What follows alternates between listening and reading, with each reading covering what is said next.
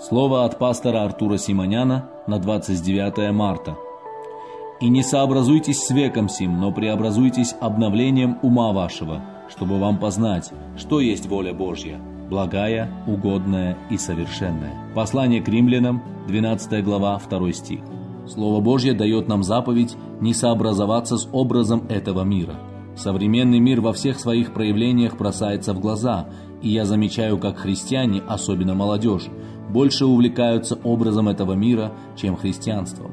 По одежде и поведению человека нельзя определить его образ. Это проявляется только в общении с человеком. Если спросить, кто такой Аввакум, многие христиане и не будут знать, что это библейский пророк, но практически все знают об Аватаре.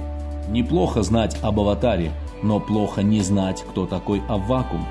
Зачастую нам хочется перенять поведение, быт и лексику этого мира – потому что это образ, соблазняющий нас, даже образ мыслей. Однако Божья воля в том, чтобы мы следовали образу Христа и имели христианское мышление, что поможет нам развиваться и совершать в этой жизни правильные вещи.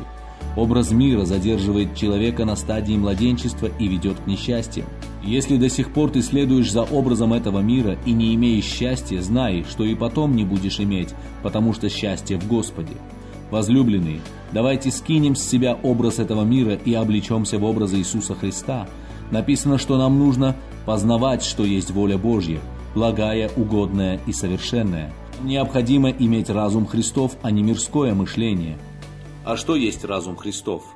Это означает знать, в чем Божья воля, благая, угодная и совершенная в каждом вопросе жизни. Благослови вас Господь, Примите сегодня это решение и следуйте за благим, угодным и совершенным. Амен.